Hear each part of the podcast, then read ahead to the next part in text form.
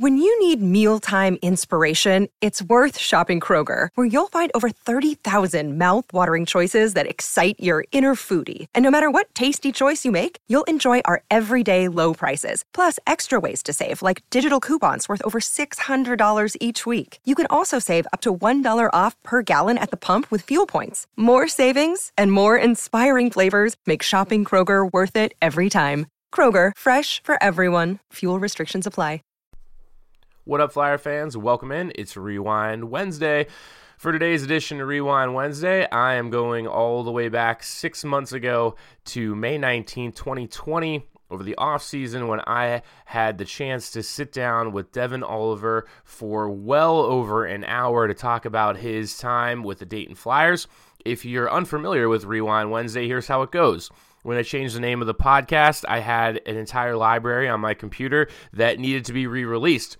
So I wanted to be organized. So we're doing these a little bit at a time right before our new episodes on Thursday. So to get you ready for the Flyers season, just going to take a walk down memory lane. We're talking to Devin Oliver tonight, and I hope you enjoy the interview.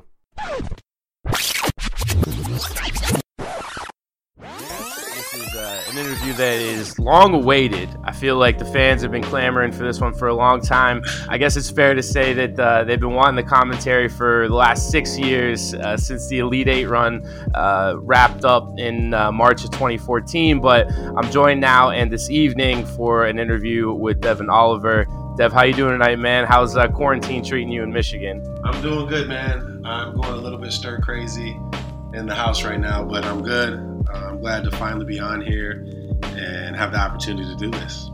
Yeah, man, we've uh, had a lot of the guys on telling various stories from you know points in their career, and you know Kyle Davis was on last year with Bobby Worley and Keith from some of the older days last summer. So um, you know we love getting an opportunity to catch up with the players and, and kind of go down memory lane. Like I got to talk to to Vee Sanford earlier this year, um, caught him while he was over in France and um, you know, sometimes it's just good to hear those old stories. And and uh, Jeremiah Bonsu equated it to uh, sitting on a porch after a day drink. So that's what you're in for tonight. I love it, man. That was listen. That was some of the best times in college, right there. I know, man. I know. It's good, I though, feel... man. I I agree. I agree. You know, just getting to reminisce a little bit and uh, just just shoot the shoot the shit, man, and talk basketball and talk sports. And, remember the good days when we used to be able to go out and get a burger and go, and go to the bar or whatever it was. go to the yeah, gym man. and shoot. I can't even do that right now. Yeah, get shots up, man. Yeah. So, um, what was like? What was that timeline like for you? Because you were overseas, still playing, right? And then what? You had yeah. to like get on a plane and get back to the states as quickly as you could, right? Yeah. Well, it was actually a. I mean, it was it was an interesting process for me. I remember we had a game coming up on a Saturday. This is in France. We had a game coming up on Saturday, and we were playing Monaco. And Monaco was supposed to travel to Paris, where our team was located, and they were supposed to take a flight. And at this time, a lot of things were going on. This is when it was really starting to like pick up in France, right? Mm-hmm. So we're kind of waiting to see what's going to happen. And a couple of their Americans who were on the team said, "No, I'm not traveling to Paris. I'm not getting on a flight. Flight you know, I, am not putting myself at risk like that because this is, you know, obviously the states was a little bit behind. Yeah, and so over there at the time it was already like, do not go outside. You know, we had rules and stuff, and so they ended up not coming. And then I think that next day at practice, they they contacted us. Our our coach and staff contacted us and said the game's canceled. Uh, we're off until Monday. And over the course of that weekend, it was like boom, boom, boom, and it just went to the next level. Mm-hmm. And like by the middle of that next week, later that next week, we had to go. Uh, we had pieces of paper that we had to have signed, and that you had to have your reason for going out. Otherwise, you would be fined by by Parisian police. Mm-hmm. So, so you're fully on lockdown. Yeah, and we had one American kid on our team that went home right away. He was he, he's a little uh, well off. He's pretty well off financially, mm-hmm. and he was like, "Man, I don't really." He had a, he has a son. He had a son and and his wife there with him, and he was like, "Man, I really don't want to take the risk, and you know, I'm just going to go home. I'm out." So he left, and me and three other of the Americans were had gotten pretty close uh, over the course of the year, and we were like, man, we're staying. We got to get our money. We got to guarantee that we get our money. You know, we got to make sure Yeah. everything is good. Checks got to clear before you're getting on the plane. Absolutely. And listen, I, I've never had, uh, you know, I've always been very, very capable, thankfully, because of my parents and, you know, my upbringing and everything like that. But I, you know, I'm a grown man. I'm going to get my money. yeah, that's right. you got me at practice every day. I'm going to get my money. You can believe that. yeah. so we kind of waited it out, man, and, and it, it kept picking up. I mean, America was s- slowly um, appearing as one of the larger number areas, and you know, it was it was to a point where we're like, we were like, well, we don't know. You know, should we go? Should we stay? Should we go? And honestly, I just think uh, we didn't have a lot of good communication from from my from our staff, from our management, and we just kind of felt like we were blowing in the wind. And as a group, which I thought was pretty cool because I got close with these guys, we just said, you know what, we're going to go home. We're going to see what happens. And uh, you know, a, lot of it was amplified because we saw how bad it was getting in the states. Yeah. You know, at the same time while it was still increasing in France. So it was like, honestly, bro, we don't think there's no way the season can continue. You know what I mean? Yeah, oh yeah, yeah. Well, we all said like once the Rudy Gobert news came down, you just knew that that was going to be a Yeah. domino. You know? Yeah, and I was I tell people that all the time. I'm sure you would agree with me on this. Like when you see, obviously, there's bigger things going on in the world than professional sports, right? It's Yep. it's not at the top of the list. There's you know plenty of Americans um, losing their lives, and that's way more serious. But I think of how powerful professional sports are in America. As soon as you saw those leagues started shutting down, at least for me, I was like, okay, this is really serious Yeah, absolutely. because these the NFL, the NBA, Major League Baseball, these are multi-millionaire, uh, multi um, million organizations. You know what I mean? Like yeah. They're not just going to stop unless they absolutely have to. hmm I mean, look at March Madness. It's a perfect example. And I, I exactly. said to my That's buddies, maybe like, even more. I said that at the beginning of March because this was all just so unthinkable in my mind, and I'll I'll be the first one to say how wrong I was. I was like, "There's no way that March Madness is going to be canceled because there's way too much money on the line." And then, of course, you know how it went. I mean, that it was that serious and continues to be that serious that that was a move that needed to be made. Yeah, it had to happen. And I, you know what? Now that you say that, I think of that um, as even bigger than maybe professional sports because we all know the NCAA is all about the money. You can say that now, candidly. Oh yeah. I know, right? yeah. You know, I, I was so in in awe of the whole experience of college basketball, and I was so freaking blessed to be able to go to a university like Dayton that I wasn't really aware of what was, you know, wh- what the top of the the mountaintop looked like, what the people at the at the top were doing, and and how they operated, man. But yeah.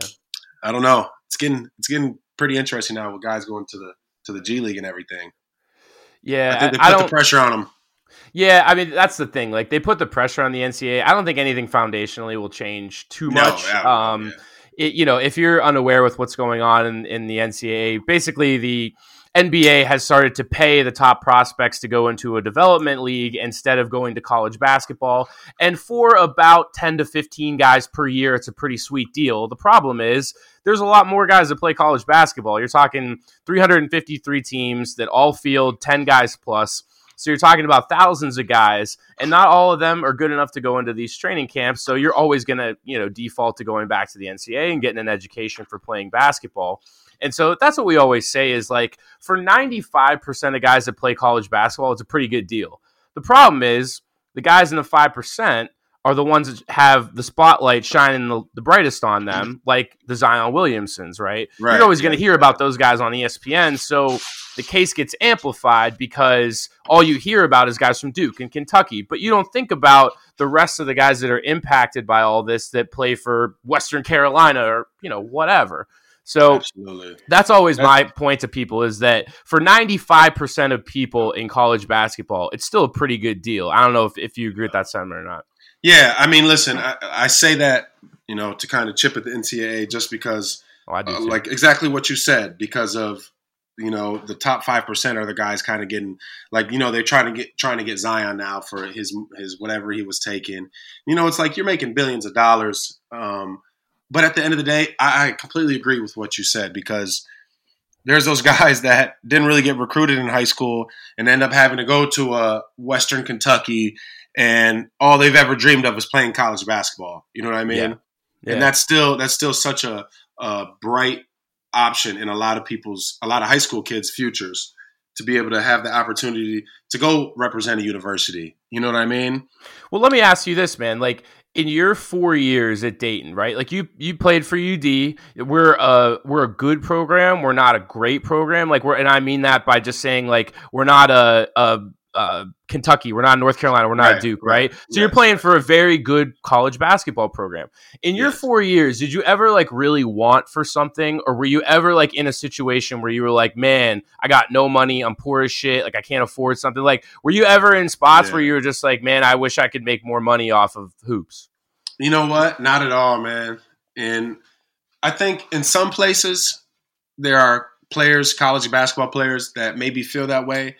Mhm. But I, I, I always go back to this with Dayton. It's su- it's such a special place. You know, it's a small community of people who genuinely really want to see you do well, who want to see you succeed, and the support is is unbelievable.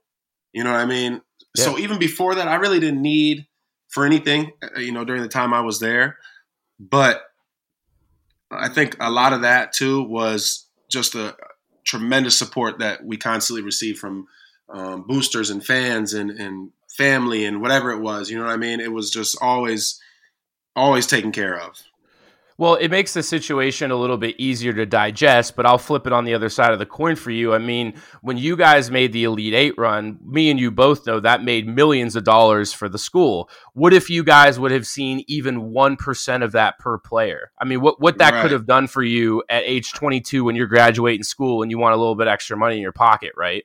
Unbelievable. Uh, absolutely. And you know what? I think now I wouldn't even be, you know, maybe giving the NCAA a hard time if I hadn't gone through that because I look back on it now and I see like, wow, you know, we had a lot of, I remember I saw a number of like 72 million for uh, marketing revenue that we had brought in just through, you know, whatever various sources of In that like three weeks, yeah. in that three weeks. And it, I was like, wow, you know, I, I was, I got a lot of that coverage. And, Yeah. I, and you know me, I'm not that kind of guy. I want my team to do well. I want to win. Mm. Shit, I'm still mad we didn't go to the Final Four. yeah, yeah, of course. You know Six what I mean? Later, But- yeah. but I, you know, I'm getting tweets from Obama like this is unbelievable pub- publicity, an Yeah. opportunity for me to market myself and and promote myself and gain some sort of revenue, even if it was that one percent. Mhm. So I look back on it, but the the run was, you know, it was more special than generating money. And I, you know, I'm kind of like the guy that I, I'm more invested in people. You know what I mean? I mean, obviously, I love money. Come on now, you know. Like, yeah, yeah, yeah. I like. Everybody yeah, I wants like to my paid. being fat. yeah, I like my pockets to be to be lined. But uh, at that time, you know, I'm a college kid, man. I'm I'm living a dream. Dayton hasn't done this in 30 years. I'm like, yeah, I'm not worried about no money. I just want to, you know, keep doing what we're doing right now. This is better than games. anything. Yeah. yeah. Well, yeah, and that's why I said like obviously, you know, I'm not in I'm not on here like taking shots at like, you know, Dayton or anything like that. It's just, you know, I want to provide the context for the for the discussion so that people that scream about like the pay the players, pay the players, it's like you need to understand that most guys that are going through college basketball have a pretty good deal. Um, and, and when you start to take revenue out of athletic budgets to you know pay the players, that has to come from somewhere. Whether it's the cross country team or the golf team or the tennis team, I mean, it's got to come from somewhere, right? And you know, universities are making uh, you know money hand over fist. That that goes without saying. But it's still you know the debate will rage on because players should always be able to make money off their likeness and who they are and their jersey, of course. Um, but like you said, uh, it, it does make it a little bit easier to digest in the case of Dayton because you know we have the fan support and we have the community, and um, you know as well as anybody when you you know when you make a run like that in Dayton, you never have to pay for a beer in town again, and that's you know that's who we are, right? And uh, man, I really wanted to head down there. You know, this summer. I, I, I- uh, the word on the street is right now that TBT is possibly be, down- be down there. I know we'll get to that, but Yeah, it's not going to be the same. You know.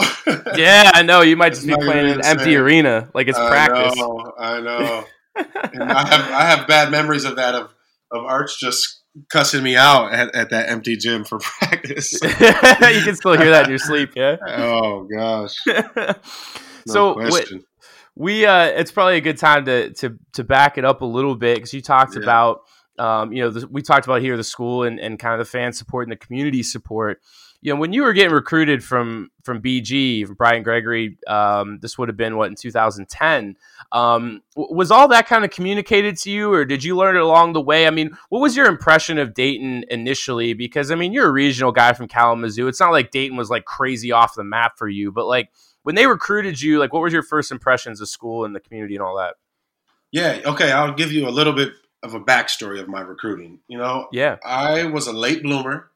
I played varsity my sophomore year of high school, but I didn't really, I didn't have a serious impact. And then, uh, and I had a new high school coach come in my junior year, and then those next two years, I was unanimous um, first team All State, and we went to the state championship both years. Lost one and won one.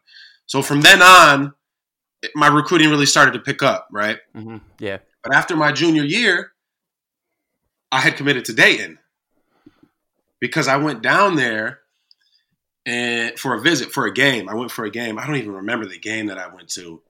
That's bad. I should remember that, and I'm upset at myself that I don't. but hell, I'm getting old. You know, what do you want from me?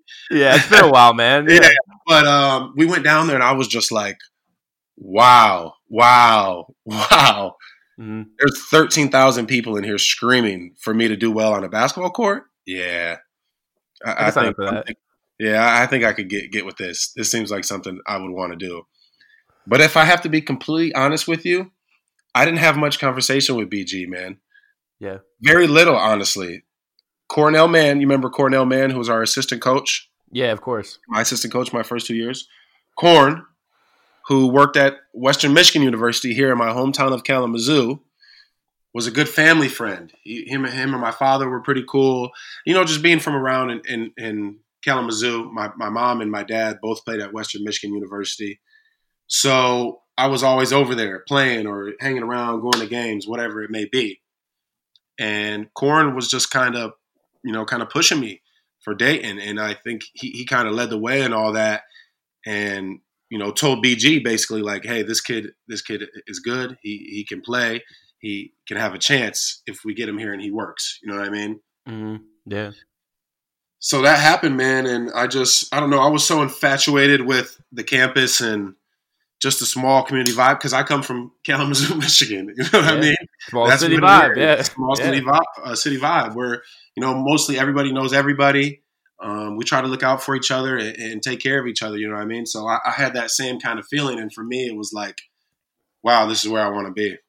Yeah, for sure. And I asked that question specifically just because um, a lot of listeners know this, but my dad went to UD, graduated 77. So for me, I always ask the question of guys that came across our school when we are 17 18 because your impression of the school is a lot different than mine like right. you know i knew that guys were out drinking beers in the ghettos when i was like five years old you know we would drive through yeah. Kiefaber to the bookstore yeah. or whatever like you know right. i just right. when i was growing up like that was all very familiar to me so exactly. yeah so like when I got to school, like I already knew, you know, how to get around and like what I was doing there. And, you know, I just kind of was very familiar from the jump.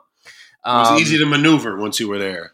Yeah, exactly. Exactly. And for people that might not know, as just providing context to the discussion, um, I was a graduate of 2012, so uh, me and Dev overlap by two years on uh, on UD's campus. So a lot of the basketball staff and the guys that played, obviously, I'm familiar with, and uh, most of the people are as well that uh, are listening out there. We're only getting diehards on the podcast.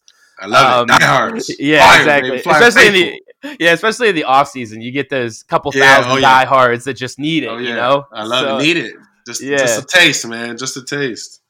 So when you uh you came in that freshman year and um you know you basically were you know coming off the bench and got a little bit of minutes a little bit of burnt here and there um was was that kind of communicated from the jump from BG or like as the season progressed were they just like hey you know sit learn you know take it all in just be a sponge you know was that conversation ever had or was just kind of like you knew you were going to be a role player in that first year yeah, you know what, man? To be completely honest with you, uh, I like I told you, I was a late bloomer in high school, and I was just kind of in awe. I remember getting to campus and like workout started. You know, we got there the summer prior to the school year beginning, and yep. I got there and it was just like just smacked the hell out of me in the face. We were waking up 5 30, 6 o'clock in the morning. And, you know, I've worked, I, I put in work in high school, but I, I, I hadn't really worked on that you level. get by on talent. Yeah. Right. I was just, I was six, seven and long and skilled. You know, I didn't grow till later on. So I had great ball handling skills in high school. So I would just go past people, you know,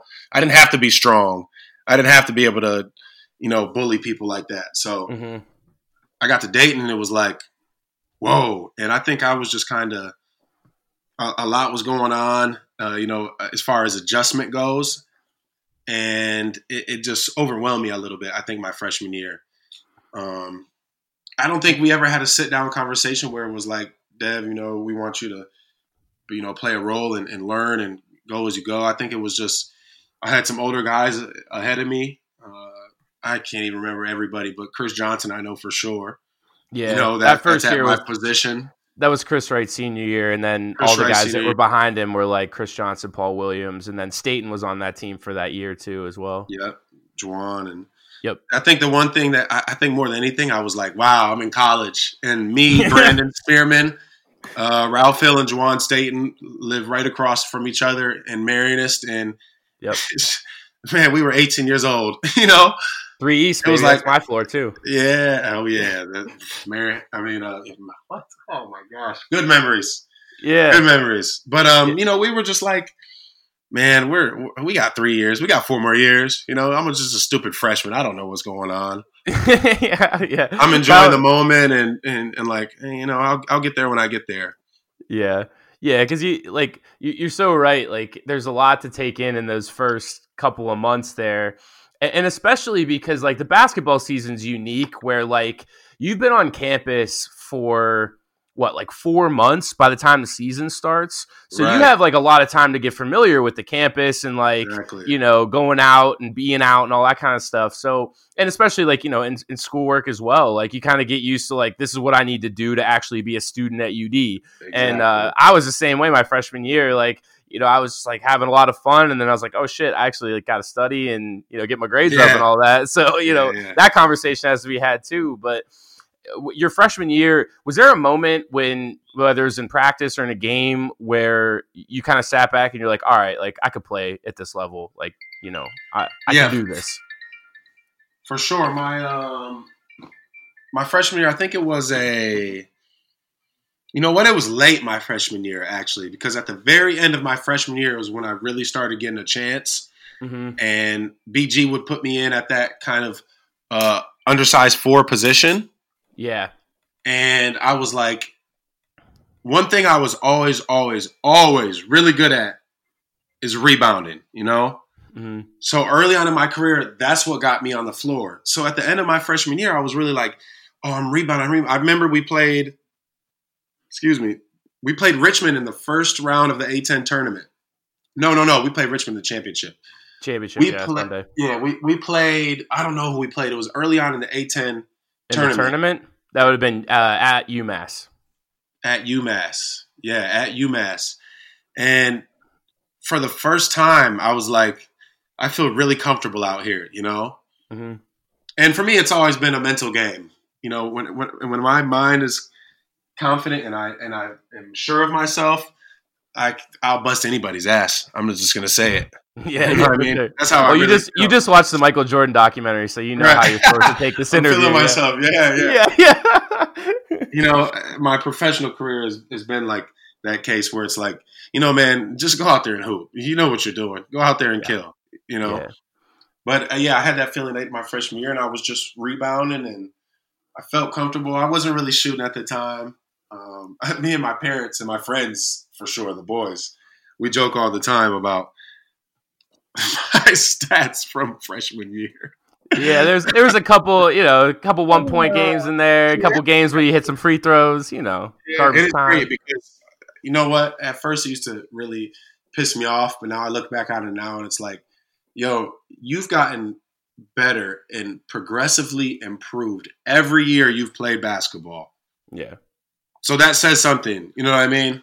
Oh yeah. Oh yeah, man. And I'll tell you like the fan perspective because I know that a lot of times my favorite part about doing these podcasts is that like I get the perspective of how you guys view the season versus how we the fans view the season and view the program and view you know everything in a bigger lens. Yeah. And I'll tell you that like the story is of your career at Dayton, how impressive it was that you did exactly what you just said. Like you got better every year because not that I don't think I'm throwing stones to say that's not the case for every guy that comes through college basketball. I mean, a lot of guys they get to how good they're going to be, and then that's how good they're going to be. You know, right? And kind of and it's peak and a out lot of and a lot of guys don't know how to take that step and go to that next level. Um, and, and like you said, you know, you put in the work and and you kind of see the long term results of it. And and in your case, it was just ended up you know getting better every year. Um, I was always curious because I was on campus. I was a junior when this happened, but was there a, like any special message from BG in the locker room for the A10 title game in, in 2011? Because you guys weren't supposed to be there at all. Yeah. You know, you rattled off a win against Xavier, then St. Joseph's, and then I remember like waking up that day, and my buddies had a house on Woodland, and uh, I walked in the living room and I said, I said, guys, we could go to the NCAA tournament today, and they were like, I know, I know that's man. weird, right? Yeah. It's it's unbelievable. I, I look back. I don't look back on that as enough uh, enough as I should. But wow, we we were right there. We were in the A10. Like I, I said, it goes back to me being a freshman and kind of being starry eyed and not really know what was going on around me. You know what I mean? I don't Yeah. even. I could I could tell you. I don't even know if at that time if I knew that would send us to the NCAA tournament. You're learning the rules. To be yeah, man, I don't even know. But we were right there. I remember I had a dunk in that game. I had a Yeah, dunk in that Richmond game. that that Richmond team deserved to be in the in the tournament too. Yeah, they had Kevin Yeah. Anderson, who was like Kevin real- Anderson was a dog. He was a yeah, he was he was one of the best guards that the A10 has seen in the last. and I don't even 20 know if he. Yeah, I don't even know if he went on to even do anything, you know, exceptional professionally. But I remember him at Richmond. He was a dog. Do you ever see A10 guys over in Europe nowadays that you played against? Uh, yeah, yeah, for sure. I have. Um, I remember actually this last year in Paris, I played with Youssou Ndoye, who played at Saint Bonaventure. No way, huh? Yeah, and I played Charlon Kloof, who also played at Saint Bonaventure. Um, you know, for a for a couple years. It must be funny to I see played- those guys in like France. Yeah, you know. yeah, it is. It's interesting. The basketball world is such a small world, especially when you go overseas. You know what I mean? oh yeah, If you don't directly know a guy, you know a guy that knows that guy. yeah, yeah. So it's it's it's definitely close knit, tight knitted. No doubt. I'm, I'm sure there's other A10 guys that I've played that I just can't remember off the top of my head right now. Yeah, yeah. Except like you said, guys come and go, but at the end of the day, you know guys to see them, and you know you played against them, and all that kind of stuff. Yeah. Um, so the the next season obviously was one I'm talking about right now is 2012, which was Archie's first year. Um, do you remember the first conversation you had with Archie, or like where you were at when you found out he was going to be the coach? Uh, yeah, uh, kind. I I don't remember where I was at when I found out he was going to be the coach, but I do remember when Archie signed. He drove all the way up to Kalamazoo, Michigan, to my home, and came in and sat down with me and my parents that summer, and was like, "Devin is a good player. We believe in Devin. We believe in what he can do." We want to make sure you're not leaving or going anywhere, you know, because at that point you have the option to transfer because the coach, you know, because Coach BG left. Yeah. Yeah. And I just remember being like, wow, like, wow, he drove all the way up here to, you know. So I think kind of from the jump for me, that was like, okay, this guy, eh, I mean, he could have done that, you know, just to keep me on, but like, it, it was that serious, you know what I mean? Yeah, I feel like he actually did. At least my feeling was that he saw at least something in me. yeah. Was there ever a thought in your mind that you were going to leave Dayton? I mean, did you have a couple of days there where you were waffling on it? Yeah, not after my freshman year though. When the coaching change happened, I was kind of like, okay, cool. This is a new start for me. Coach Gregory is gone. I can try again with this new coach, and I'll be fine. You know what I mean? Yeah, I think more. I mean, I can talk about it later as well, but I think more after my junior year. I remember was we had a bad year, and you know things didn't go well. And I, at the end of the year, at the A10 tournament, Archie didn't really play me in that last game, whatever it was, and I was like, "Yo, I'm out. I'm leaving. I am not doing this, man. This is, you know, I've I've done this for two years. We had a terrible year, and just in my mind, I was just like, that's not who I am as a person. You know, I'm a guy that's gonna. I've uh, you, you know you know my handles. You know my Twitter handle. You know my Instagram handle. I'm the underdog. Yeah. yeah. I've always had that mentality. That's what they expect me to do is just give up. You know what I mean? Nah, man, I'm gonna go back in the gym. I'm gonna get better. and you have show you, yeah, for sure. Well, I mean, you know, it's it's worth just just jumping into that. Um, you know, I remember my senior year, uh, which was 2012 um, the the season, you know, it didn't really start off that bad. You know, you guys were eight and three before you you went and had Seton Hall come to the arena, and even um, you know, at the end of the non-conference, you guys were ten and four. Like it kind of looked like things were looking yeah. up. And I always tell people that one of my favorite memories was that Alabama game, um, which would have been your sophomore year. That was always okay, like this is my great, sophomore year. Okay. Yeah, that was that was a hell of a game. But anyway, what I was going to say was, you know, wait, wait, a question, question. Sophomore year Alabama at home, correct? At home, yeah, at home. That's when Kavanaugh threw the alley oop to Josh Benson. I yeah, that That's sure when was. I was doing the airplane back down the court because I was in the game at the time. That was that was a hell of a basketball game. A lot of fun. It was, and fun. I and I remember why it was so raucous was because we had. um I want to say the Immaculate Conception holiday was the next day, so we didn't yeah. have school. So I remember oh, yeah. like everybody was like super turned up because we had all day to drink and like no one gave a shit because there was no class the next day. Right. you know, so, like huge win against an SEC team, and we get to get lit. yeah. Do you remember who the coach of that uh, Alabama team was? It was Anthony Grant. It was Anthony Grant. It, it was, sure was Anthony Grant. No wonder when I no wonder when I saw him uh, last time I went down to Dayton, he gave me a, a big old handshake and said if I needed anything, we'd be good. no, Coach Grant has some humongous hands. Humongous right? hands. Oh my gosh. I said, sir. First of all, he he looks like he's 35 years old. He's 50. I know. I can't believe like he definitely looks like he's in his 30s. It's wild, man. Yeah. Yeah but uh, yeah, that's that sophomore year. Like I said, it kind of started out well, and then you know you guys just kind of lost lost the way like in conference play there, and then of course like that next season in 2013 um, was was even worse. You know, 17 and 14, and as the story goes. Uh, you guys lost in the conference tournament to Butler, and from what I heard, wasn't there a question as to like whether you wanted to go to a tournament or not, and you guys kind of just like turned it down? Yes, we had, a, and we didn't even get an invitation to the NIT. We got an invitation to the CIT, and oh. Archie's like, "Yeah, we don't want that shit. We'll, we're good. We're good. We don't. We don't want to have any part of that." and I kind of remember being like, "Yeah, we don't think we really want to do that. I don't want to yeah. play the CIT, man. Yeah. Let oh, me just get back in the gym, and we'll just settle yeah, next year. Yeah, we'll get ready for next year." This is if, crazy. So after that season, like you were seriously considering walking out and Dayton. I mean, h- how close was it? Like, had did you take like visits to other coaches? You talk to other coaches, or or was it just kind of like, hey, I think I want to explore going somewhere else? Yeah, I never took any visits, but I uh, I definitely was talking to some coaches. Mm-hmm. I had some interest. I don't even remember where. I have no idea. I, I think a couple lower level um, Big Ten teams, mm-hmm. um, some a lot more than anything, a lot of mid, high, mid major college mm-hmm. programs. Um, but I never took any visits, and it, it was kind of short lived. You know what? I just kind of put my head down and just got back in the gym.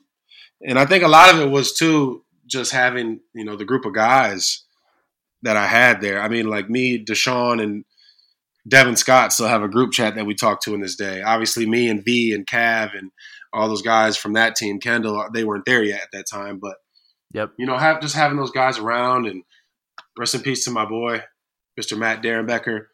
Yep. Um, you know, just being around those guys that summer was like, I don't want to leave this place, man. These are my bros right here. These are my bros. You know, I didn't want to leave. Yeah. yeah. We were yeah, such good friends. We were such close friends that it was like, I, I don't want to. I, I want to stay here. I'm gonna. I'm gonna shut the hell up. I'm gonna work harder, and we're gonna make something happen something. Yeah, yeah, Yeah, and for the listeners out there that don't know, uh, out of all the guys I've shared beers with in my life, Matt Derenbecker is up there as one of the finest men to share a beer with. So, oh yeah, rest in peace. Um, oh yeah, Matty Ice, dude. baby. Yeah, good dude. Yeah, hell of a friend, man. Hell of a friend. Yeah, he you was know? he was a good friend to everybody. He was one of those guys you saw around campus that, that always had a smile on. You know, always, always. Yeah. yeah. Yeah. Would Would you say that like in those two years, um, you know, because they like you know, there's there's no no two ways around. It. They weren't good years, you know, and yeah, and you, know. you, know, it's a.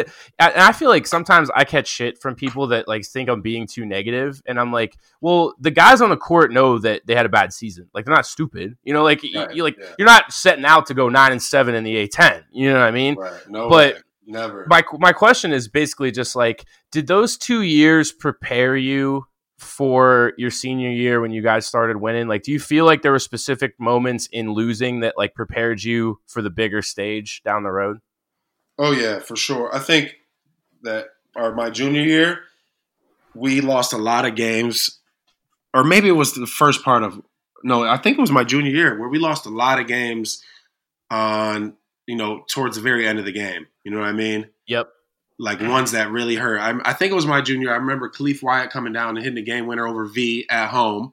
Oh God, I remember that game. Yeah, Fuck. and w- that happened a lot. And we didn't have, you know, we weren't. We I don't think we were locked in how we should have been mentally my junior year. And but at the same time, we lost a lot of tough ones, and it was just like, wow, man. So going into my senior year, we were just like, you know, I don't think it can get worse than 17 and 14. You know what I mean? Obviously it can, but we just I don't know. Man, not really. I mean, there's grit. there's a lot of Sun Belt teams that got to come into the arena, so not really. You know. I know. Yeah, for real. I don't know. It was a it was just a progression as a whole, as a unit, as a team. Even with me, just personally with Archie, you know, like I, after my junior, I wanted to leave, and then I don't know, man. I just I, I embraced being a senior so much and having that role. Like I was like, it's finally my time for this to be my show. Mm-hmm. And that doesn't even mean scoring and being the best player or whatever. It means like I have the all say between all you younger guys. You know, I remember mm-hmm. Chris Wright my freshman year. He would come and pick me, Juwan, and Ralph up, and he would make us get up early, and we'd have to walk over to his car to be able to get a ride. You know, even though he could drive to come get us from from the um, the freshman dorms. Yeah.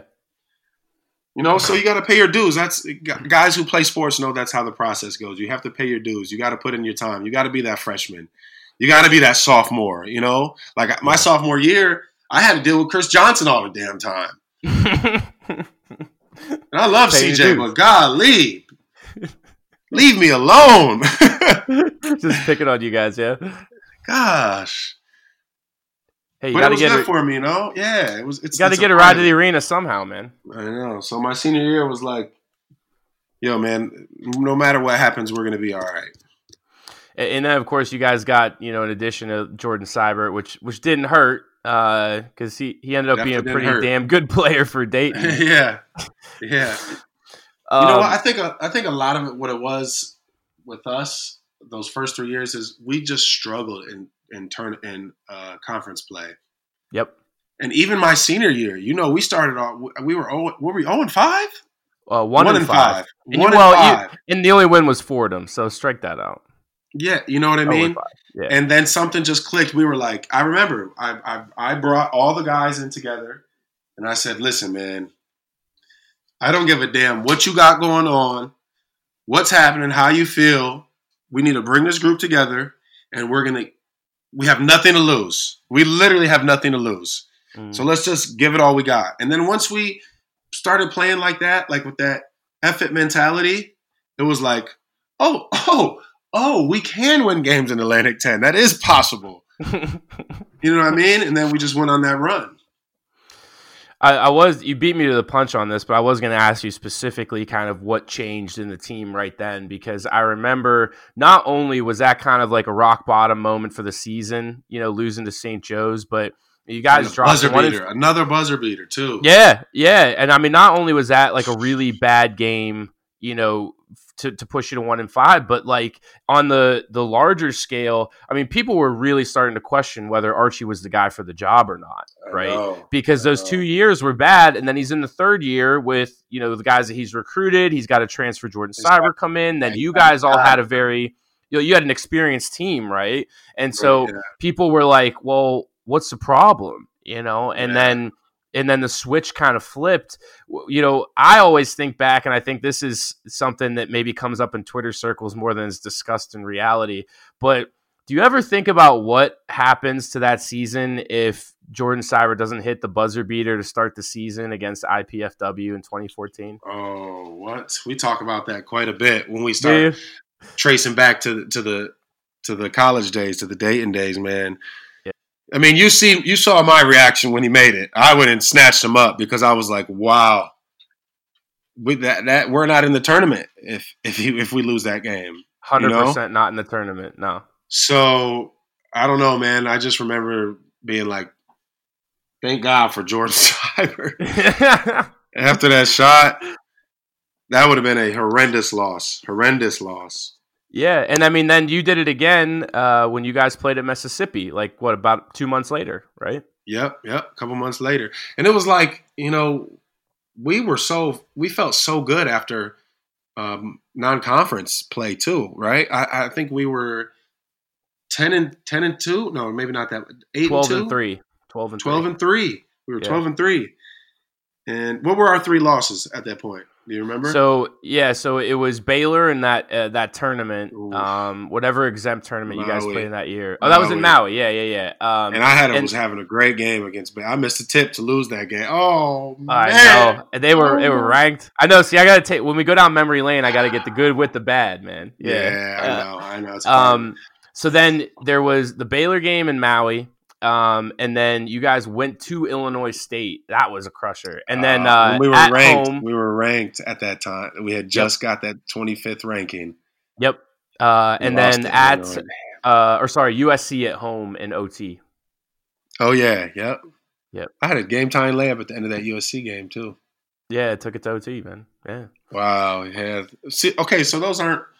Uh, Illinois State is a bad loss, but yeah, let's not sugarcoat. Yeah. yeah, USC's borderline. Maybe not a great loss either, but Since, since Um, it was at home, it wasn't a great loss. But I mean, they weren't like exactly a, a garbage team. A mean, they were powerhouse. alright. Yeah, yeah, Yeah. No, they weren't. They were fine. Um, I actually played with one of the guys that played at Baylor this year in Paris too. Kenny Kenny's Chery. He was a guard on that Baylor team. Kenny Chery. But there you go. I mean, like the you know, you don't get to twelve and three by being like a mediocre team. right, and- you know, And, and so that's what I, I was always curious was like how the switch got flipped because then, you know, from that point forward, you guys only lost to St. Joseph's. Like from January 25th until the end of the season that year, you had only lost to St. Joseph's and then, of course, Um, Florida. Wh- What was- was, it about that St. Joseph's team you guys just like couldn't I figure don't know. out? You know what? It's so funny too because I've kind of just since graduating college, I've kind of gotten, um, you know, cool. Just the world of social media is so easy to navigate and, and communicate with guys, and you know, we're all on the same mission. We're all doing the same thing. So I've gotten a chance to kind of get cool with Langston Galloway and uh, Ronald Roberts. Oh, yeah. And I think just a couple few days ago they had posted uh, St. Joe's old gym on one of uh, old basketball page, and I was like, "Yo, I hate this gym," and tag those guys in the post. You know, yeah. I don't know, man. I don't know what it was about that St. Joe's team, but they just had our number. They just had our number. It was really, really weird. I think, honestly, I think it was kind of a matchup problem for us. They had Bembry at the at the three. Yep. And you know, obviously he's in the NBA now, and he was just a problem for us. And and then um, Ronald Roberts down in the paint was just so athletic. And I don't know if Kavanaugh lis- listens to this podcast, but I don't want him to feel bad. But I remember Ronald Roberts windmilled and won on Cav at St. Joe's, and I was like, wow. I have never seen anything like that. Cav, Yeah. you're listening to this, I love you, brother, but damn. you, had to, you had to take the ball and go home that day. Oh, Yeah. it was bad. It was bad. It was really bad. you know, That might be the kinda- worst dunk I've ever seen. I, I was gonna say like it- that was honestly Martelli and, and Archie Miller more than anything because It didn't Yeah. matter how many good players he had or what his roster was like or what the matchups were. Like St. Joe's always he always figured out what Archie was doing. And and they just always 'em well, struggled. Archie always Yeah. struggled with St. Joe's. I don't know what that was or or you know how how that that happened, but that was always the narrative. Um, next time you you talk to Langston Galloway though, um, make sure you remind him that he pushed off in the Atlantic 10 Oh tournament my that one gosh, year. He knows Uh, it. too. Kyle. Oh Yeah. my goodness, such a push off, such I- a push off. I post that gif every now and again of that push off. Like, come on, man, that's bad. That is really bad. That was that would have sent us to the championship, right? Yeah, that's right. Yeah, Yeah. wow. We're talking about the A10 tournament in 2014 right now. Um, in case you had lost the flow of the conversation, dear listener, um, we're walking through the 2014 season and, and kind of how you guys were playing down the stretch. As we said, you guys started 2014 season 12 and three, and then we're one and five in the A10. You know, there's rumors swirling about Archie Miller. There's rumors swirling about how good the team's going to be going back to the NIT, and then you guys rattle off, you know, nine out of ten wins uh, and only lost to St. Joe's. And then again, you know, St. Joe's in uh, the Atlantic 10 tournament on the aforementioned push off. But, um, you know, what, what was the mood like on, on Selection Sunday that year? Because you guys like barely got in, and it was, from what I remember, it was real touch and go. Like no one was really certain you were going to get in or not. Right. Yeah, we weren't. We weren't. We weren't. We weren't sure at all. Um, Mhm. I remember we went over to Archie's house at, in in Dayton, and well, not Dayton, a little bit outside of Dayton. Yeah, he's open. Uh, we- yeah, it was good. we went over there, and we just remember we were all over there, and it was so funny because I, I remember being very nervous going into it. You know, thinking like, from what we had heard, we had done enough to get in, right? But then again, you never know. And I remember they were doing the Columbus brackets, and we saw Ohio State, and literally everyone in the room was like, "Oh, this has to be us. This has to be us." We all stood up like, "This is us, guys, for sure. If this isn't it, we're not going to the tournament." And sure enough, you know the NCAA loves stories. They love Oh, stories. yeah. Yeah. That's what they live for. That's what generates the viewing revenue. You know what I mean? oh yeah. The viewership numbers. Like, so we saw that, and then they, that name come up, came up. Man, I was like, such a euphoric feeling from freshman year to not knowing what the hell was going on, to sophomore year trying to figure it out, to junior year having a terrible year. To come to that point was just like, let's go. Yeah. yeah. Let's go. We have nothing to lose. We can just give everything we have, play with no pressure. You know what I mean? Like, Yeah. you know, Dayton, just to be just to be there, Just to be in the tournament. more than enough. It's going to be more than enough, at least for this year. You know what I mean? yeah. So it was just it was it was such a freeing feeling. Yeah, because like you said, you went through a lot of ups and downs. There was a lot of losing that that predicated that moment. You know, um, so Absolutely. so what's next? Like, what what happens next? You guys like have to plan your travel. You have to get your game plan the next twenty four hours. I mean, what happens after the selection show for people that aren't fans? Man, yes. I mean, we just enjoyed the rest of that night. Um, Archie had catered in a lot of food. We ate and played games and just kind of hung out, and enjoyed the moment. And I don't remember directly after, but I know we had practice the next day. hmm We we pretty much got right to it, and I don't remember a lot of the specifics from that time, but I do remember that week leading up to our Ohio State game. Most of our practices were focused on Syracuse's zone. Is that right? Yeah, we were covering their zone and preparing for their zone because just our style of play and what we did, you know, pa- we called it passing game, which is basically constant motion, back screens, flare screens, ball screens, uh, whatever it is. You know what I mean? hmm And I think Archie kind of did that intentionally, obviously, to kind of, you know, flip that switch in our mind that, hey, we're we're better than Ohio State. We're going to beat Ohio State, so we're getting ready for Syracuse. So I think that instilled a confidence in us as a group. You know, mixing that with us already being like, you know, who cares what happens? We're free to play. And then being like, wow, Archie, Archie's he's going over the zone of Syracuse, so he believes in us, you know. So all these kind of all these things kind of tied in, and obviously we didn't overlook Ohio State. I'm not going to say it like Ohio State was just we barely won, but just to have that mindset and and have that mentality of like no matter what happens, we have a chance to beat these guys. You know.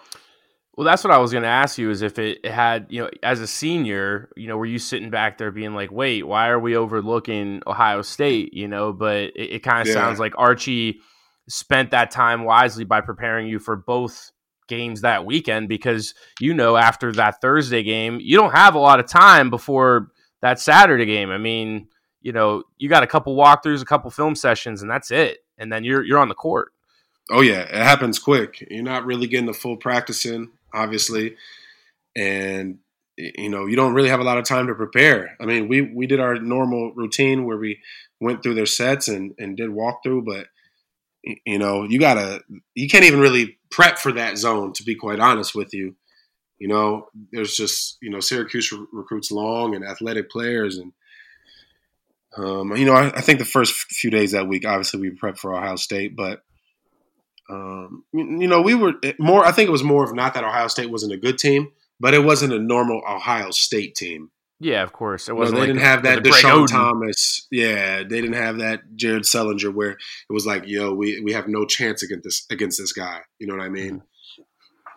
Yeah, because I, I, mean, my next question was obviously going to be like, was there a moment in the game when you guys were like, "Hey, we're you know we can win this thing, we're going to win this thing"? But it sounds like you guys kind of went in mentally, like with the mentality of you know this is our game to lose, um, which is I guess kind of interesting for an 11 seed playing the six there. Right. That's that was one of the other major things for us. It was like Ohio State never plays us in state because it's a lose lose for them. You know what I mean?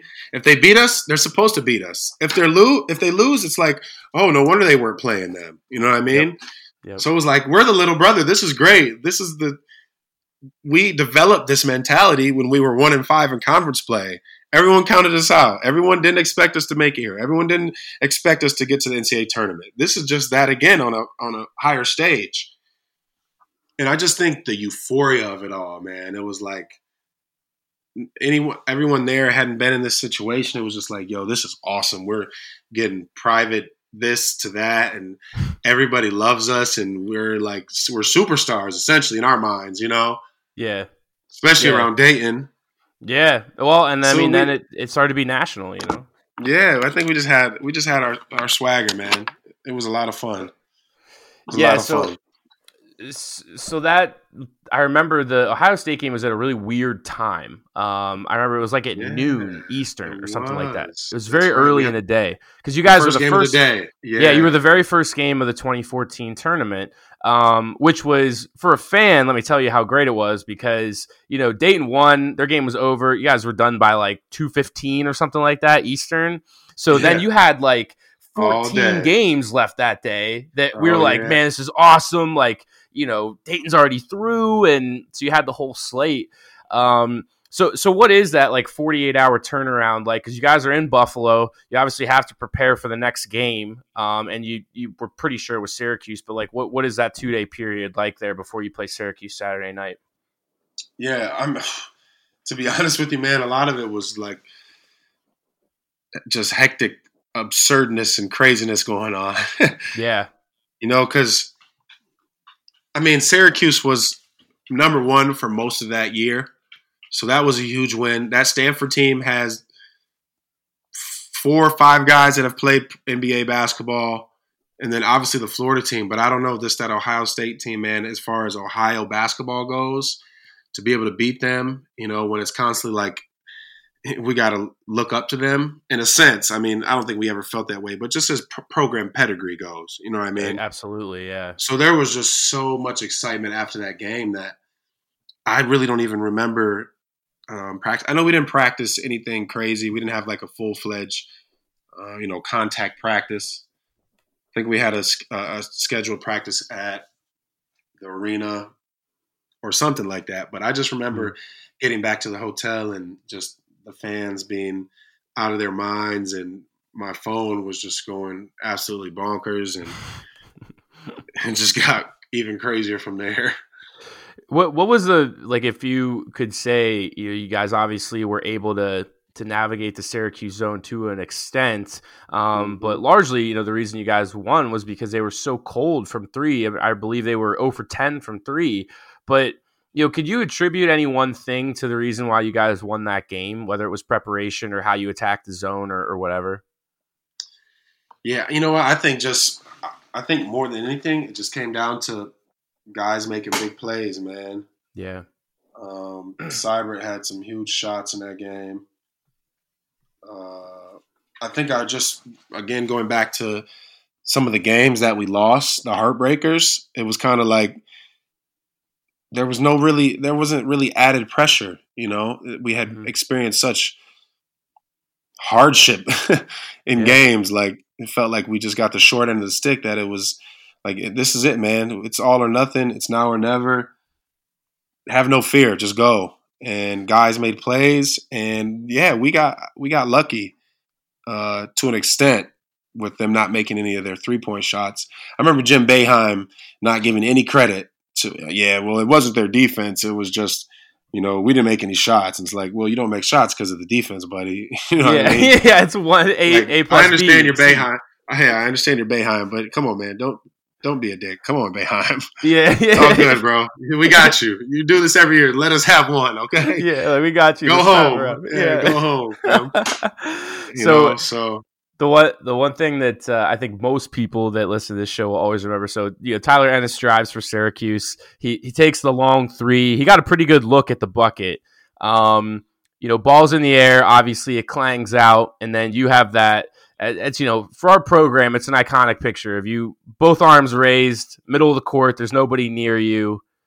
What, what was going through your head right then? yeah, Because you knew you were getting to the just- second weekend. Man, I was just, I was like, this is crazy, man. I, we, I went 17 and 14 last year. We were at one and five, and now there's thousands and thousands of people sitting here watching us play. Majority of them Syracuse fans. I re- specifically remember how loud that gym got when they kind of made that run towards the end, hmm and I was just like, I don't know. I mean, you know, I'm. I'm, I'm a man of the people too. You know what I mean? I, Yeah, I know there's cameras flashing. yeah, yeah, yeah. Exactly. but had moment. but yeah, that's my moment. But more than anything, I was really I wasn't looking at anyone specifically. I was just looking up that scoreboard. I was like, "Oh my gosh, this is awesome! We just beat Syracuse, a two seed. We're an eleven seed. We're legends now. yeah. I mean, we were legends after Ohio State, but after that second game, I was like, wow, we beat Syracuse. and then Syracuse. And then you guys went home, and there were what Oh. like there was all kinds of people waiting for you when you guys got home, oh right? man, I, I can't even explain to you what the University of Dayton was like.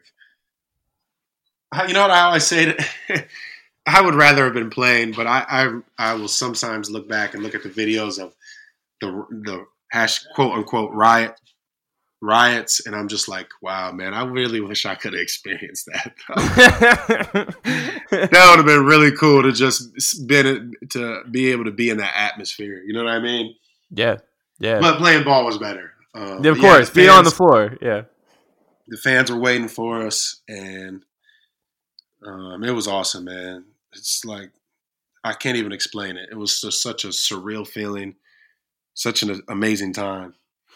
Did it take you some time after the Elite Eight run to kind of appreciate not only what went on, but like the scale of it? Because like I remember, and I'll just I'll give you an example from my uh, perspective is that like you know I love hearing you say like oh man I wish I could have experienced it as a fan because the fans are the exact opposite right they're like man it'd be so cool to like be on the court with my arms raised and then be on the cover of the Dayton Daily News you know but Yeah. like um you know, I remember on NBC Nightly News they did like a 2 minute piece and it was just on Dayton like our fan base and like it's a well kept secret but it's out of the bag now and, and so you know did it take you some time after the Elite 8 run to like appreciate kind of what you guys had done and the scale of it Yeah, I think I think so.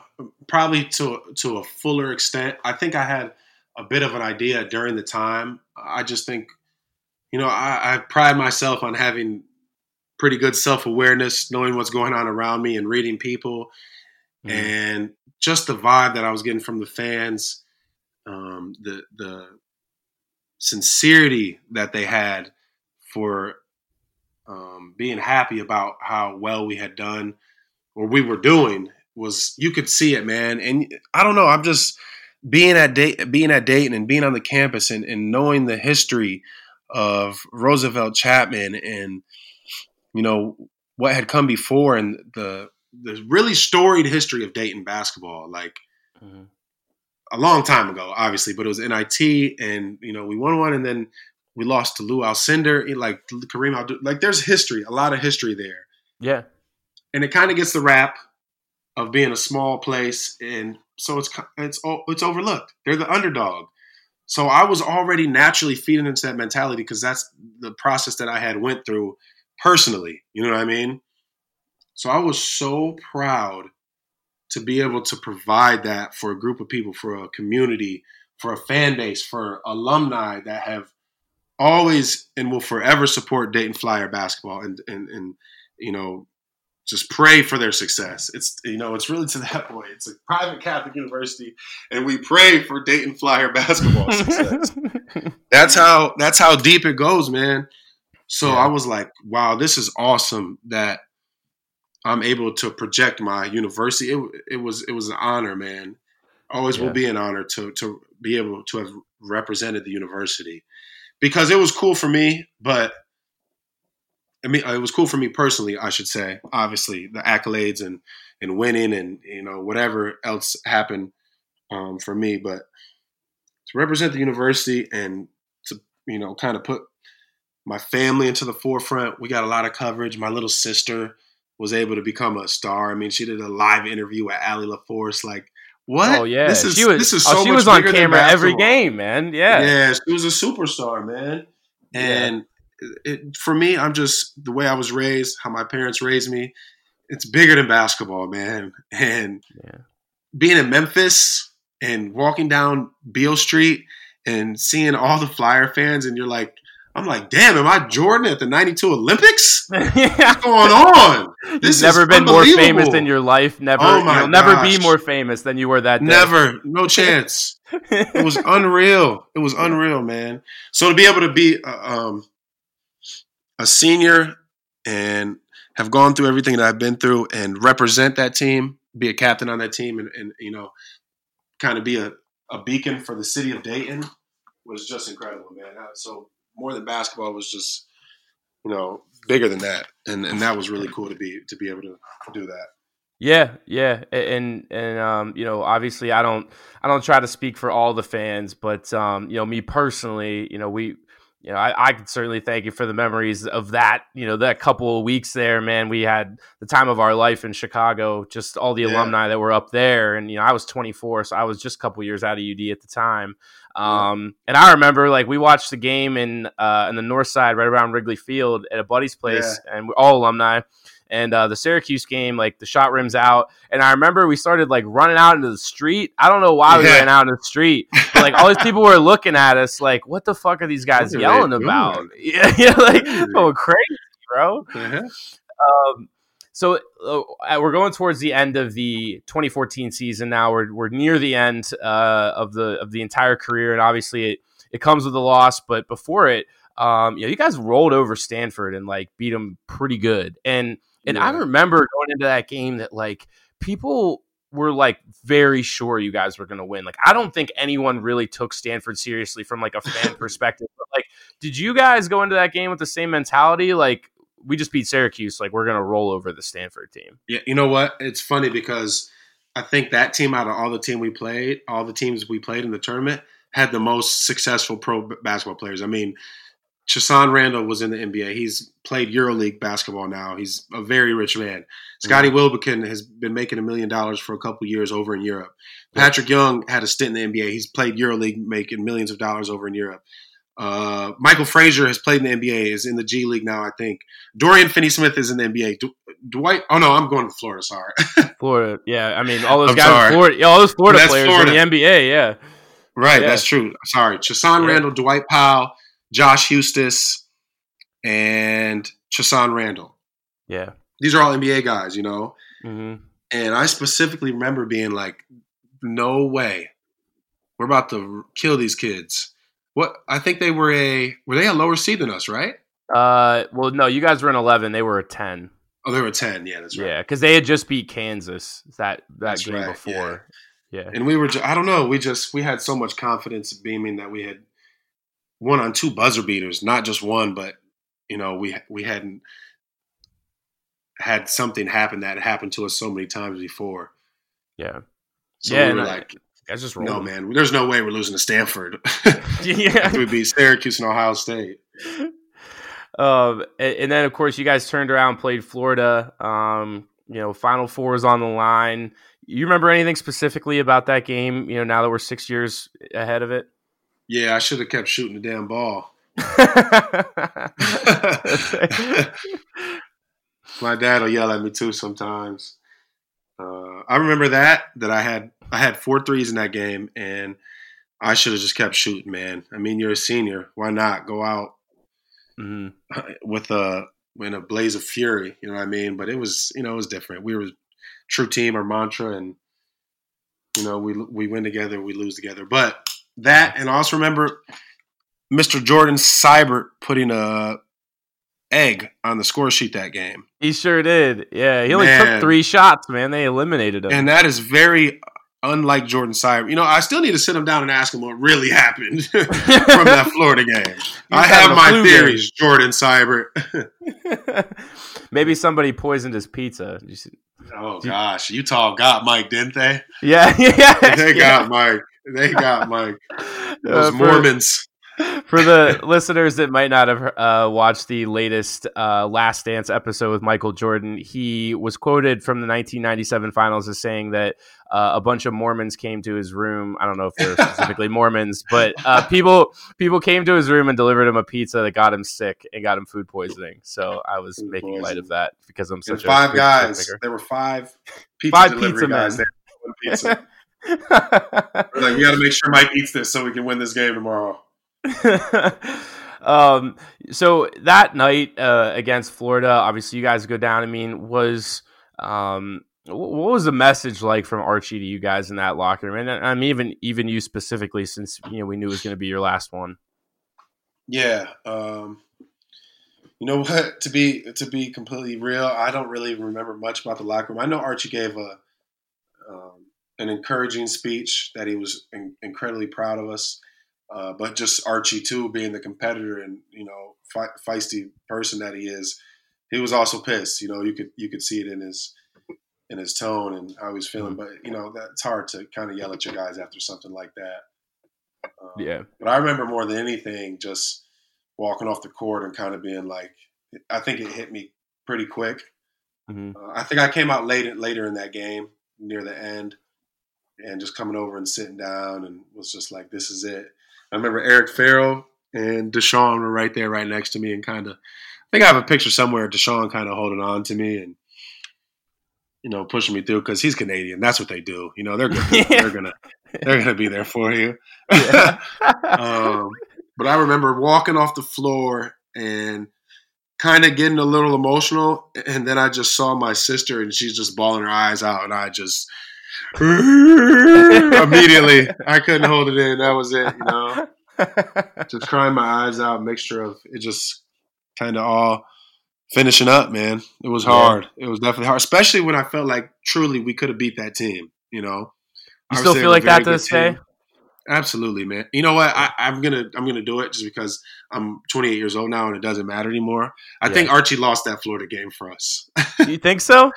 and he might be mad at me. But I remember early. It's all on the table it- now. What the hell? That's fine. Yeah, that's true. Early in the first half, um, I remember we weren't really rebounding well. A lot of the older guys weren't really rebounding well, and Arch was pissed at us and subbed us out. And Scooch and Kendall and Kyle came in and let us never be um, mis- no misconceptions here. Scoochie, Kendall, and Kyle are three of UD's all-time greats. You know what I mean? Like They were not at that time. right. They were not at that time and they came in and Scottie Wilbekin just went to work and took over and they went on a run and it extended the lead for us it extended the lead too much man there's they were such a, a veteran team so many seniors they played a lot of games and it was just too much of a deficit for us to overcome i mean i could we could look back i could be wrong you know what I mean? Yeah. But coming from my perspective, that's just something that kind of sits in my mind. Yeah. Well, I, and I love you know when we start to talk about stuff like that because it's not you know it's not throwing stones. It's just honest. Like you know, yeah, that's how I felt. and I mean, and and especially because like you know you're competitive, you have that competitive nature, you want to win. I mean, you know, I keep drawing parallels to this, but I mean, look at last night. Michael Jordan beat Larry Bird in that in those conference finals, and then he was just like, "Hey, bitch, fuck you," you know, like, and they're Yeah, like the greats just- of all time, but they're right. just that's who they are. You know, I'm coming to kill you. Yeah, man. I don't want to lose. And that You was know. basically my thing. I'm like, like Arch. Listen, man. I, I'm a senior on this team. I've put in my time. I've put in my dues. At this stage, just go with go with the guys, man. Go with the seniors. Go with the older guys. Go with the guys who you know have are going to be able to get it done at this point. You know what I mean? Well, if the ship's going down, you want to go down with it. come on, man. I want to be out there. Yeah, yeah, that's what it is, man. Like if when you're a senior and you know, like you said, you have built, you know, that season, you built that team, you've had that leadership. Um, you know, you want to go down with the ship when it's sinking, and um, Absolutely. I feel What kind of leader would you be? You know, what kind of leader would I be if I didn't want that? Yeah, yeah, you'd be Scottie Pippen, bro. No, I'm just. I'm just playing. he had that one moment where he was like, "Nah, if I'm not taking the shot, I'm not going in the game." And I was I was cracking up at that man. Too many Yeah, that parallels to draw right now. The Jordan documentary. I apologize, Yeah, listeners, I haven't was- seen it yet. Um, that was unbelievable, Scotty. Though. yeah. I know. I know. There was, like I said, there was a lot of good, good uh, sound bites there. Um, yeah, for sure. As I can hear people yelling in the background because we're just we're steaming steamrolling right along, but we're uh, we're we're wrapping up here now that we've we've kind of gotten Yeah. through a lot of the a lot of the Dayton talk. Um, so what have you been up to since? Um, we talked about before we, we jumped on the mic. Um, you know how hard it is for people in the states to keep up with the European basketball scene, and you know what you've been doing since you left UD. But um, you know what's been going on, man. Not much, man. Just still playing basketball. Where have you jumped was- around to um, Um, since since you left home? yeah, I was in Belgium my first year, and then from there I went to Israel for a little bit of the year. Then I came home, and then I finished that season in France for like a month or two, and then I went to Slovenia those next two years, and that was kind of like I had a good year my first year in Belgium. My second year in Israel was one of those things that a lot of people over here wouldn't understand that you get over there in the team situation with you know they're not paying the money on time or the management's not you know doing their jobs how they should be whatever it may be. And it happens mm-hmm. a lot in europe you know? So Guys not getting that, paid, it- you mean? yeah that but also other things different things. You know you, you come from a college program where you get meals fed to you three times a day and then it's like you know okay can i have my car i have been here for two months now like can i have a car you know it's just different things um, that can that can happen i don't know it's just it's hard to explain but it's a part of that european process it's part What's of the the- grind Yeah. yeah. What's the weirdest part about b-ball over there that people might not know? Hmm. I don't know. I've had a couple coaches where they don't speak English. that sucks. Yeah, so that language barrier is like that's that's pretty tough to to get over. You know what I mean? It's that's Yeah. difficult. You, you Yeah. have an assistant coach most of the time translating to you, but it's not getting it's not getting the message across how the head coach might want it to come across. You know what I mean? yeah, yeah. So, So yeah, I played in I played in Slovenia for two years. Uh, met my girlfriend there actually, so I'm very thankful for Slovenia. that's cool. Yeah. Yeah, I yeah. can't say I've ever met Slovenian women before, but you know, it's Wow, first time hey. for everything. Wow. Listen, let me tell everybody right now who's listening: if you ever get a chance to travel, if we can ever leave the house again, go to Slovenia. Um, What's your favorite part about Slovenia? And that's not just the women. The women are beautiful, but more than anything, you on one side you have mountains, skiing, some of the best Alps in Europe, and then you drive two hours, less than two hours. On the other side, you have the beach, you have the coast. It's unbelievable, man. A lot of green, a lot of nature. It's it's just a really really underrated country. Well, there you go. That's your PSA for the evening, Dayton Flyers listeners. Go to Slovenia, with your next uh, vacation trip to Europe. If you heard it here. what uh. Hi there. What's the plan right now? I mean, you just kind of trying to play hoops until you can't play anymore. I mean, have you thought thought that far through? Yeah, I, I, to a, to an extent. Um, you know, I don't know, man. I've just I've met so many people and built so many connections um, over my time playing uh, college basketball and professional basketball that I'm just gonna. I mean, I'm in the in the process of, you know, kind of starting to push towards what I want to figure out. But I, I feel like I still have, you know, a few good years left in my body. Um, obviously, I want to do it as long as I can. Um, I've always taken care of my um, taking care of my money and you know made sure I'm not being an idiot. You know what I mean? yeah, set up for you know success when you stop playing hoops because you can't exactly. play forever. So yeah. I'm kind of, you know, my girlfriend is mad at me for how I am sometimes with kind of flying by the seat of my pants. but I, you know, I've just I've from through the things that I've experienced in life and um, just everything that I've um, been able to be a part of. I've just kind of you know taking it as it comes for now. I know that at some point I got to make a definitive decision, but I know I still have some basketball left in my body, and as the time comes, I'll progress and, and, and figure out what it is exactly I want to do. Yeah, that's all we can do in our twenties, man. And they're coming to a close for me too. So you, know, you got to start making decisions one way or another about what you want to do for life up. and yeah, what's the next step? I keep telling everybody that I, I, haven't said that I've been 29 all year. I keep saying I'm almost 30. I think it's yeah. it's my brain telling me I got to figure some more things out. But right. uh, no question. Hey, no you know, question. enjoying the ride is, is is a part of it, brother. It's a part know? of it, man. No question. No question. Well, got to Luckily, it. luckily, uh, all the Dayton Flyers fans are going to be able to see you play some hoops here shortly. From from the information that we have right now, everything's planned, and you know we're moving forward with the TBT. Um, so we we kind of gave listeners a little bit of a, a, a peek into what's going on, but uh, what's the latest on the TBT? I mean, as far as you know, everything's going on, and it's supposed to be in August, right? Yeah, uh, July, I think. July. Okay. Yeah, mid July. From what I've from what I've been told. Um, shout out to the TBT man. They're they're a good group of guys over there. We've had a a lot of con- I've had a lot of contact with their with their people this summer. I think just because of you know kind of the little bit of coverage that we got last year. Um, and I'm looking forward to it, man. We I found out today from our TBT Instagram page, Flyers TBT. Go follow them if you haven't yet. yeah, that Dyshawn's playing with us. That's right. So that would be that would be huge, man. But from what I know, it's going to be a situation where we go down and we're going to quarantine, and uh, you know all the players will be down there wherever it ends up being.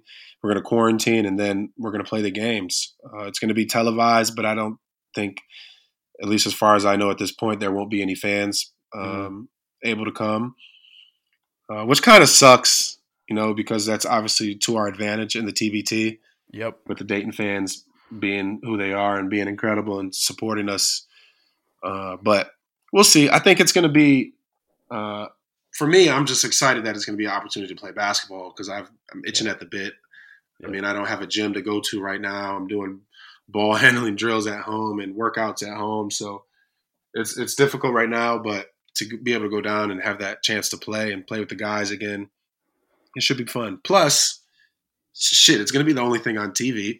Sports, probably, yeah. You know what I mean? I would think yeah. at that point, maybe yep. the NBA, but obviously the TBTs has better talent than the NBA, so. Yeah. That's uh, why they don't let the NBA guys play. You know what I mean? That's right. Yeah, exactly.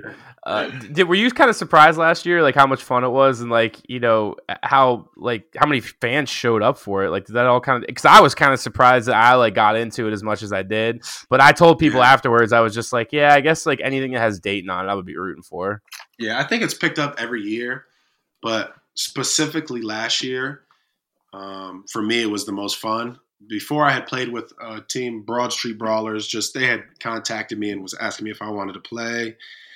And I did it. But when we got the Dayton team together, it was like, you know, these are guys that I've won a lot of basketball games with. You know what yep. I mean? Yep. So to trust. be able to get back and yeah, absolutely not have to worry about this guy trying to go off and do this and that, that we just get to play and have fun and enjoy, you know, being back with each other. It was great. And then as always, man, those crazy Flyer fans. I love them.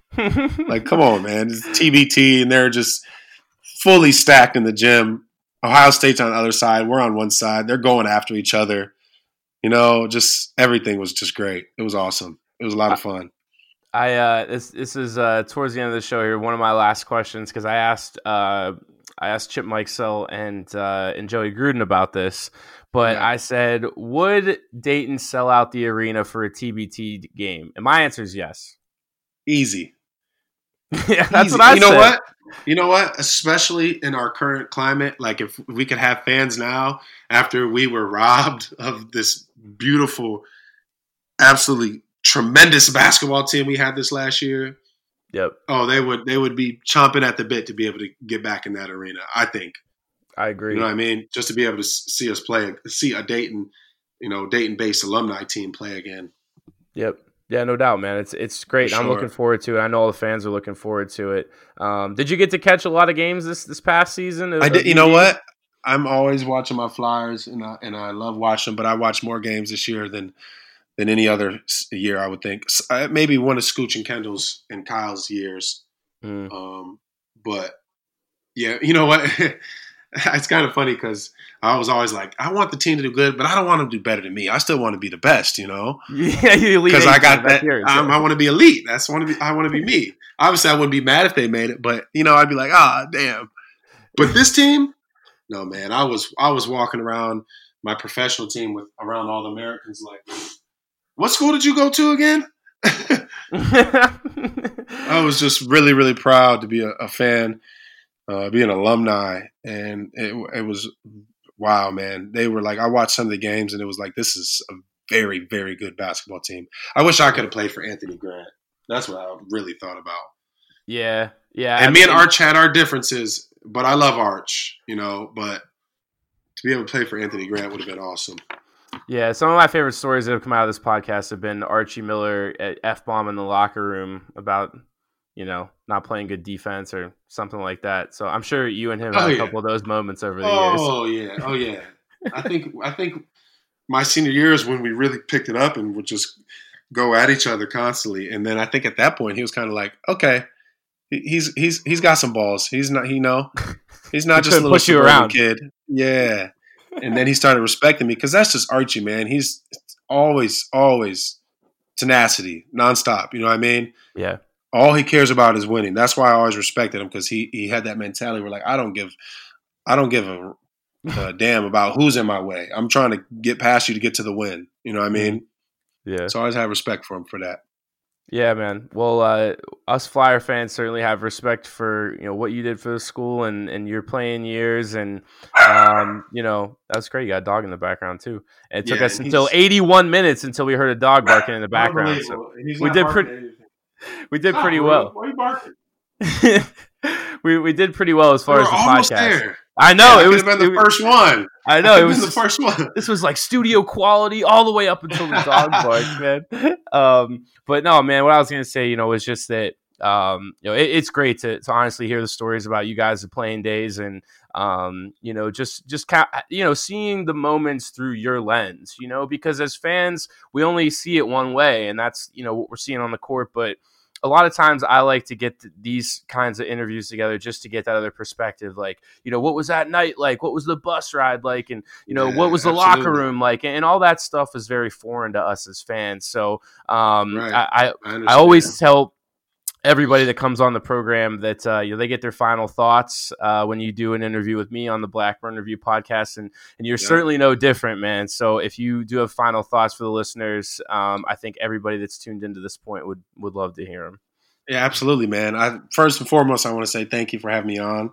Yeah, it took absolutely took took too long, and I'm sorry it did. No, that's um, what that's what's great, man. We just let it go, you know. And sometimes yeah, they're sure. shorter, sometimes they're longer, but you don't cut that's it short. Right. You that's just keep going. Goes. Yeah, I, I think the one thing I want to say is I will forever and ever be proud to be an alumni and to have been a part of the University of Dayton, not just as a basketball player, but as a student and the community and everything else that goes with it.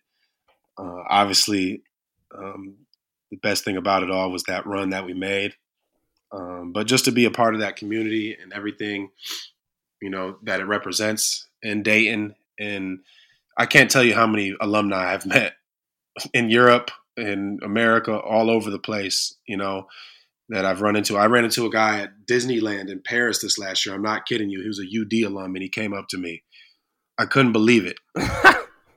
I'm not kidding. I believe so, it. I believe it. Yeah, to be a part of that, I, I think I just would like the Dayton fans to know that it's it's always near and dear to my heart, and that it'll always be a part of me, man. It helped shape me into who I am as a as a basketball player, but more importantly, who I am as a man. For sure, man. And I know that I feel the same way, and uh, I'm sure my dad feels the same way, and everybody yeah. that um, you know, I'm I'm a Flyers family, so I feel that. Um, Special. Exactly, man, and that's that's another reason why this show's done so well, and why we've continued to kind of put together things like this because people keep consuming it and listening and loving it. Um, so I'm sure this is not going to be the last time that we get together to, to chat. Oh yeah, but, no questions. Um, but I uh, I thank you for giving me the first time, man. So uh, so I appreciate you coming on and sharing some of your thoughts with us. No problem, man. It was an honor. I'll be happy to do it again sometime soon. Hell yeah, we will, man. Um, so in honor of that, uh, I always take the listeners out with a song, and I went no sponsorships tonight, so I get to put in a song of whatever the hell Ooh. I want to put in. And the song I'm going with is by one of my favorite bands, which is Spoon and the song okay. is called "The Underdog." And I thought of it about halfway through the podcast when you were doing that. So um, I'm going to take the listeners. so I'm going to take the listeners out with "The Underdog" by Spoon. And until our next podcast, whenever that may be, I think in about a week's time. You know, there's two rules: you wear red and stay loud. We'll catch you next time. Peace. Picture yourself in a living room. Your pipe and slippers set out for you. I know you think that it ain't too far, but I I hear a call of a lifetime ring. Felt the need to get up for it. Oh, and cut out the middleman. Get free from the middleman. You got no time for the messenger. Got no regard for the thing that you don't understand. You got no fear of the underdog. That's why you will not survive.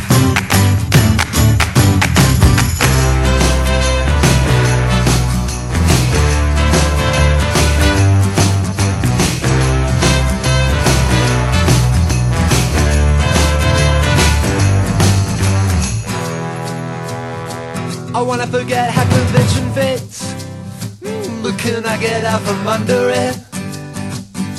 Can I cut it out of me? Oh, it can't all be wedding cake. It can't all be boiled away. I try but I can't let go of it.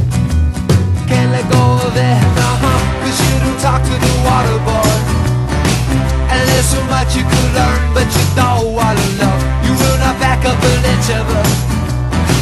That's why you will not survive.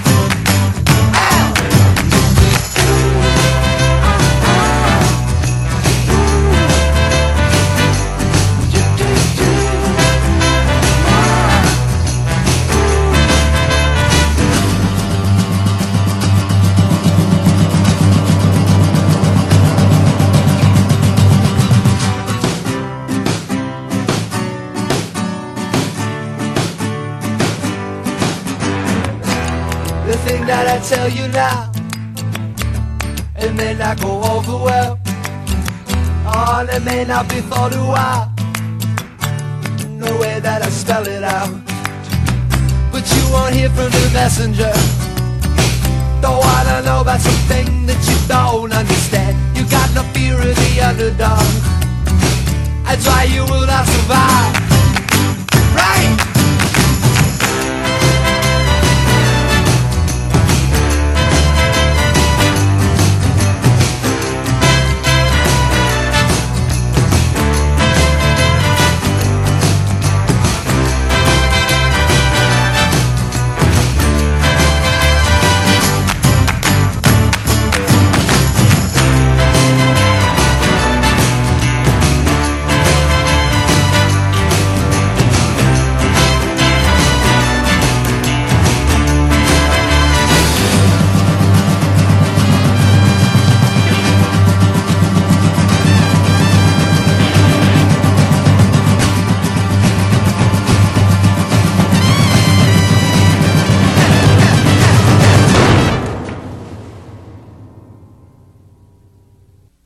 Support for this podcast and the following message come from Corient. Corient provides wealth management services centered around you. They focus on exceeding your expectations and simplifying your life. Corient has been helping high achievers just like you enjoy their lives more fully, preserve their wealth, and provide for the people, causes, and communities they care about. As one of the largest integrated fee only registered investment advisors in the U.S., Corient has deeply experienced teams in 23 strategic locations. Corient has extensive knowledge spanning the full spectrum of planning, investing, lending, and money management disciplines. Leverage Corient's exclusive network of experts to craft custom solutions designed to help you reach your financial goals, no matter how complex they may be. Real wealth requires real solutions. For more information, connect with a wealth advisor today at corient.com. That's C O R I E N T.com. Corient.com.